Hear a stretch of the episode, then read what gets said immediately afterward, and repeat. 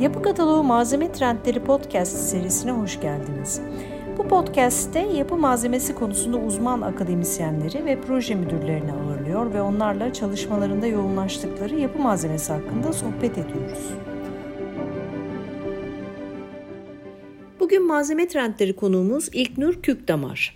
İlknur Kükdamar 2012 yılında İzmir Ekonomi Üniversitesi Mimarlık Bölümünde lisans, 2016 yılında 9 Eylül Üniversitesi Mimarlık Bölümü Yapı Bilgisi Anabilim Dalı'nda yüksek lisans eğitimini tamamlıyor. Sürdürülebilir mimarlık, binalarda enerji verimliliği, yenilenebilir enerji teknolojileri konularında bilimsel çalışma ve araştırmalarını sürdürüyor. 2017 yılından beri de Ege Üniversitesi Biyoteknoloji Anabilim Dalı'nda Profesör Doktor Türkan Göksal Özbalta ve Profesör Doktor Meltem Dalay danışmanlığında enerji etkin tasarım ve fotobiyoreaktör cepheler konularına odaklandığı doktora eğitimini devam ediyor. Çalışma alanı olan fotobiyoreaktör cepheler konusunda sorularımızı cevaplamak üzere bugün bizimle. İlknur Hanım hoş geldiniz. Hoş bulduk, teşekkür ederim. İlk olarak sürdürülebilirlik konusuna nasıl yaklaşıyorsunuz diye sorarak başlayalım. Bu konuda mevcutta yapabildiklerimiz sürdürülebilirliğe, karbon ayak izini azaltmaya ne kadar olumlu katkı sunuyor veya ne kadar yetersiz kalıyor? Bu sorunun cevabı için öncelikle mimaride sürdürülebilirliğin tanımına bakmak gerekiyor bence. Aslında sürdürülebilir mimarlık içinde bulunduğu koşullarda ve varlığının her döneminde e, gelecek nesilleri dikkate alarak yenilebilir enerji kaynaklarının kullanımına öncelik veren, çevreye duyarlı, enerjiyi, suyu, malzemeyi bulunduğu alanı etkin şekilde kullanabilen, insanların sağlık ve konforunu koruyan yapılar ortaya koyma faaliyetlerinin tümü aslında. E, bu tanıma göre mevcut yapabildiklerimize baktığımızda ise dünyadaki gelişmiş ülkelere kıyasla Türkiye açısından yeterli seviyede değiliz maalesef. Gerçi son yıllarda küresel ısınmanın etkilerinin daha da artmasıyla beraber tüm dünyada karbon salınımının ve karbon ayak izinin azaltılmasına yönelik vurgu son derece artmış durumda hepimizin bildiği üzere. Ve özellikle sıfır karbon binalar için yenilebilir enerji kaynaklarının kullanımıyla hem karbon ayak izinin hem de e, mimaride sıfır enerjide binaların e, inşası ön plana çıkmaya başladı. Yani e, kendi enerjisini kendisi üreten, hatta tükettiği enerjiden daha fazlasını üretebilen binalar bunlar. Böylece e, kendi mimari sistemi içinde bir enerji döngüsü oluşturabiliyorlar. Türkiye'de ise mimaride sürdürülebilirlik yönünden e, yetersiz kaldığımız noktalar en başta güneş olmak üzere tabii ki e, yenilenebilir enerji kaynakları açısından Avrupa'ya ve diğer kuzey ülkelerine kıyasla çok daha yüksek bir potansiyele sahip olmamıza karşın e, binalarda yenilenebilir enerjinin kullanımına öncelik verilmemesi. Bunu bu durumda da e, fosil kaynak e, fosil kaynakların tüketiminin devam etmesi sonucunda hem çevresel sorunların hem de enerji bağımlılığının devam etmesi. E, ikinci önemli nokta ise e, küresel ısınmanın neden olduğu iklim değişikliği sonucunda gelecek yıllarda büyük bir kuraklık ve su riskiyle karşı karşıyayız aslında ve e, suyun etkin kullanımında özellikle yağmur sularının depolanmasında ve atık suların aratılmasında yapıların yetersiz kalması da e, yapılarda e, eksik kalınan diğer nokta bence. Biyokütle nedir? Ee, enerji üretimine ve sürdürülebilirlik adına katkı için yepyeni umut veren bir kaynak diyebilir miyiz? E, biyokütle aslında birim, zala, birim alanda e, herhangi bir zaman diliminde elde edilen ve ağırlığı olan biyolojik kökenli fosil olmayan organik madde kütlesi. Biyokütleye örnek olarak e, çevremizdeki ağaçlar, ölü ağaçlar, okaliptüs, söğüt, kavak veya hızlı büyüyen ağaçlar, odun parçaları, keresteler, bunun dışında e, ekinler, buğday, mısır, kanola, soya veya ayçiçeği, kenevir, şeker kamışı, bambu, e, palmiye gibi özel olarak yetiştirilen bitkiler, e, otlar, mantarlar, yosunlar veya mikroalgler, bakteriler, evlerden attığımız meyve ve sebze artı tüm organik çöpler, çiftlik hayvanlarının dışkıları, gübre ve sanayi atıklarını vermek mümkün örnek olarak. Bunlardan ağaç kesimiyle elde edilen yakacak odun, hayvan atıklarından oluşan tezekler, diğer bitki atıkları, klasik olarak e, orman ve ağaç sanayi atıkları, enerji tarımı ürünleri, tarım kesiminin bitkisel ve hayvansal atıkları, e, kentsel atıklar, arıtma tesisi çamurları, tarımsal sanayi atıkları ise modern biyokütle kaynakları olarak sınıflandırılabiliyor. E, aslında biyokütle yüzyıllardır dünyanın kullandığı en eski ve en önemli enerji kaynağı. Hepimiz biliyoruz yani bunu ve zamanla gelişen teknolojiler ve sanayileşme ve artan nüfusla beraber biyokütlenin yerine kömür, petrol ve doğal gaz alıyor. Bu fosil enerji kaynakları alıyor. Ama artan küresel ısınma ve sera gazlarının atmosfere zarar vermesi ve karbon salımının artmasıyla birlikte de içinde bulunduğumuz yüzyılda fosil kaynaklar gibi olmayan, kendi içinde bir karbon döngüsüne sahip olan biyokütlerin önemi tekrar artmaya başladı. Biyokütlerin enerji amaçlı kullanılmasıyla da e, elektrik ve ısı üretebiliyoruz. E, biyodizel, biyoetanol, biyogaz gibi katı sıvı ve gaz yakıtlar elde edilebiliyor. Biyokütleden yararlanılarak biyokütlenin kimyasal dönüşümüyle elde edilen enerjiye de biyoenerji diyoruz. Bu nedenle biyokütlenin tekrar enerji üretiminde yerini almaya başlaması tabii ki umut verici bir durum. Ve e, biyokütle ener enerjisi yani biyokütle biyoenerji aslında yenilebilir bir enerji çeşidi olduğu için de sürdürülebilirliği sağlayabilmek yönünden mimarinin de ilginin e, yeni yeni arttığı kaynaklardan biri olma yolunda ilerliyor. Biyokütle yani mikroalgler cephede ne şekillerde yer alabiliyorlar? Mikroalgler e, fiziksel olarak e, yuvarlak, ipliksi veya spiral şekil alabilen, e, koloniler halinde su veya toprakta yaşayıp serbestçe dolaşabilen mikroskopik ve foto fotosentetik yapıdalar. Bu e, mikroalglerin kök, gövde, sürgün veya yaprak gibi kompleks organları olmuyor e, iletim demetleri bulunmuyor ve klorofil ağ içeren sucul mikroorganizmalar aslında mikroalgler. Mikroalglere büyüme ortamı oluşturulmasında kullanılan başlıca yetiştirme sistemleri arasında da e, açık ve kapalı kültür sistemleri yer alıyor. E, açık kültür sistemleri açık havuzlar, çarklı, pedallı havuzlar, kanallı havuzlar şeklinde olup e, içinde mikroalg yetiştirilen e, kapalı sistemlere fotobiyoreaktör deniyor. Mikroalglerin cephelerde yer alması da bu fotobiyoreaktörlerin bina cephelerine uygulanmasıyla mümkün oluyor. Biyokütlenin mimarlıkta kullanımı ile mimari yapı elemanları ve sürdürülebilirlik arasında bildiklerimizden başka türlü bir ilişki kuruluyor. Nasıl bir ilişki? Bunun kısa veya uzun vadede etkileri nelerdir? Ee, son yıllarda mimari alanda yeni bir teknoloji e, olan fotobiyoreaktör, fotobiyoreaktör cepheler e, geliştirilmesi henüz başlangıç aşamasında olan, üzerinde e, araştırmalar yapılması gereken yeni bir cephe sistemi olarak karşımıza çıkıyor. İçinde mikroalg kültür ortamının bulunduğu fotobiyoreaktör cepheler binalara bir yapı kabuğu şeklinde entegre edilebiliyor ve bina cephesini oluşturuyorlar. Fotobiyoreaktör cephelerin binalarda enerji verimliliği potansiyeline ek olarak e, fotosentez yaparak yetişen mikroalgal biyokütle sayesinde binanın karbondioksit salınımını azaltan önemli bir çevreci avantaj ortaya çıkıyor. Dolayısıyla e, gelecek yıllarda binaların sıfır karbon olmasına yönelik bir çözüm önerisi olarak mimaride öneminin artacağını düşünüyorum ben açıkçası. E, fotobiyoreaktör cephelerin binalarla bütünleşmesi hem yeni inşa edilecek hem de var olan e, sanayi, ticari, konut veya kamusal olmak üzere tüm yapı tipleri için mümkün olabiliyor. E, var olan binaya uygulanabilmesi de bulunduğu alanı ve malzemeyi etkin şekilde kullanmasını sağlıyor. Binalara fotobiyoreaktörlerin entegre edilmesiyle cepheler e, hem mimaride sürdürülebilirliğe katkı sağlıyor hem de enerji üretimine olanaklı kılan alanlara dönüşerek yeni bir işlev kazanıyor aslında. Bunun yanında biyoteknolojik üretim açısından e, geniş ölçekte ve dış ortamda güneş ışığıyla mikroalgleri yetiştirmek için geniş, geniş arazilere ihtiyaç duyuluyor. Ama cephelere fotobiyoreaktörler uygulandığında, bütünleştiğinde e, cepheler dikey tarlalar gibi kullanılarak biyokütle üretiliyor.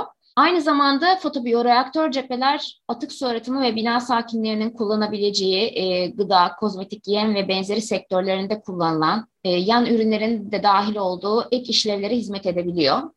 Böylece yapı elemanı olan cepheler ve mikroalgler arasında simbiyotik bir ilişki kurulmuş oluyor aslında. Fotobiyoreaktörlerin e, binalarla bütünleşmesi aynı zamanda her iki sistem için de karşılıklı yarar sağlıyor. E, bu ilişkide binaların karbondioksit salımları fotosentez yoluyla mikroalglerin büyümesi için kullanılabilirken fotobiyoreaktörlerin ısıl yalıtım ile binaların enerji tüketimi azaltılabiliyor ve e, ısıl konforun sağlanmasına yardımcı oluyor böylece. Biyokütle üretiminin yanı sıra kültür ortamı binanın ısıl düzenlemesinin ayarlandığı uyarlanabilir bir gölgeleme elemanı gibi işlev görebiliyor. Daha fazla mikroalg büyümesi daha yüksek kültür yoğunluğuna yol açtığı için de güneş ışınının daha fazla emilmesine neden oluyor ışık geçirgenliğini önlüyor. Binalar ve fotobiyoreaktörlerin arasında ayrıca enerji alışverişinin her iki alt sistemdeki ısıl yükleri düzenleyebileceği öne sürülüyor. Ve bu alışveriş sayesinde fotobiyoreaktörlerin yaz aylarında aşırı ısınması önlenmekte. Kış aylarında da çok düşük sıcaklıklar nedeniyle fotobiyoreaktörlerde biyokütle büyümesinin ve verimliliğinin kaybetmenin önüne geçilmiş oluyor. Fotobiyoreaktör cephelere bir başka avantaj açısından baktığımızda e, fotosentez işlemiyle mikroalglerden ana bir biyoyakıt kaynağı olarak kabul edilen biyokütle üretilmekte ve biyoyakıttan biyoenerji elde ediliyor, edilerek elektrik ve ısıya dönüştürülebiliyor böylece. Mikroalgler üçüncü nesil biyoenerji kaynağı olarak verilen küresel önem e, esas olarak mikroalglerin fotosentez sürecinde yağ verimi ve lipid depolamasındaki yüksek verimlilikten kaynaklanıyor. Böylece fotobiyoreaktör cepheler gölgeleme ve ısıl düzenleme kapasitesine sahip biyoyakıt ve elektrik üretimi için biyokütle yetiştirilmesi yoluyla da binaların ve fotobiyoreaktörlerin enerji gereksinimlerini karşılayabilecek bir enerji üretim fabrikası gibi çalışıyorlar. Bir başka önemli işlev olarak atık su arıtımında e, biyoyakıt üretimiyle birlikte fotobiyoreaktör cephelerin sistem maliyetlerini düşürmek için uygulanabilir bir çözüm olarak kabul ediliyor. Ve mikroalgler e, deniz suyu, yağmur suyu, tuzlu, acı su veya atık su da dahil olmak üzere her türlü suda yaşayabiliyorlar. Ve e, binanın e, atık suyunda mikroalgler yetiştirilerek ihtiyaç duydukları besinler e, bu atık sudan sağlanabiliyor. E, bunun dışında e, fotobiyoreaktör cephelerinin e, ses yalıtımı da sağlayabileceği ve e, ses tamponları olarak, olarak hareket edebileceği düşünülüyor. Bütün bu e, saydığımız işlevleri düşündüğümüzde Fotobiyoreaktör e, cephelerin mimaride sürdürülebilirliği, yapı arazisi, yapı kaynaklarının, enerjinin, suyun ve malzemenin etkin kullanımı, yapı iç konforu ve insan sağlığının e, gözetilmesi e, atık yönetimi ilkelerinin tek başına karşılayabildiği görülüyor. Sürdürülebilirlik ilkelerini karşılayabildiği görülüyor. Bu cephelerin görsel veya mekansal etkileri hakkında neler söylemek istersiniz? Fotobiyoreaktör cepheleri görmek nasıl bir his? Şehre bu cephelerin arkasından bakmak nasıl? Bu yüzeylerin gölgesi nasıl? Fotobiyoreaktör cepheleri e, aslında bina yüzeyine düşen ışığı kontrol etmek için e, kullanılmakta. Ve mikroalglerin devamlı çoğalmasıyla e, cephelerde sürekli renk değişimi gözleniyor. Böylece fotobiyoreaktörün mevsimsel olarak değişen renkleri nedeniyle aktiviteye bağlı olarak şeffaflıkta ve cephe elemanları boyunca ışığın görülme sıklığına değişiklikler yaşanıyor. Aynı zamanda güneş ışınımının yoğunluğu arttığında e, mikroalglerin daha da çoğalması candaki toplam enerji iletimini azaltıp gölgeleme sağlayarak mekanın iç mekanın konforunu arttırıyor. Fotobiyoreaktörlerde Devamlı karıştırma sürecinde de yükselen kabarcıklar dinamik ve değişen bir görüntü oluşturuyor. Böylece e, binayı kullananların e, bu cephelerin doğal enerji üretimini ve mikroalglerin büyümesini yakından izleme fırsatı olabiliyor. Ve e, dışarıdan izlenebilen bir yenilebilir enerji üretimi mimari konseptin parçasını oluşturuyor burada.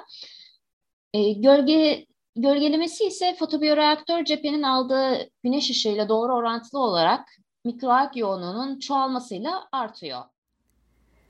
Fotobiyoreaktör elemanlardan ve bu elemanların e, mimaride kullanımında da tahmin ederiz ki bir takım teknik dengeler oluşturulmalı. İdeal yüzey hacim oranı bunlardan biri yanılmıyorsam. Fotobiyoreaktör cephelerde bu elemanların kalınlığı nasıl belirleniyor? Ses veya ısı izolasyon değerleri nasıl? Fotobiyoreaktörlerin ideal yüzey hacim oranına sahip olması en uygun ışıklandırmayı en az alan işgaliyle yapmasını sağlıyor. Cephelerde kullanılan düz panel fotobiyoreaktörlerin kalınlığı da ışık yolunun kısaltılarak mikroalglerin ışığı verimli kullanmasını sağlayacak şekilde belirleniyor. Isılı yalıtım değerlerine baktığımızda ise bu konuda dünyada yapılmış çeşitli prototip çalışmaları var. Amerika'daki bir çalışmada mikroalgal bölgenin ısıl geçirgenlik katsayısı yani U değerine yaptığı katkının Low E kaplamalı yalıtılmış cam ünitesiyle eşdeğer olduğunu gösteriyor.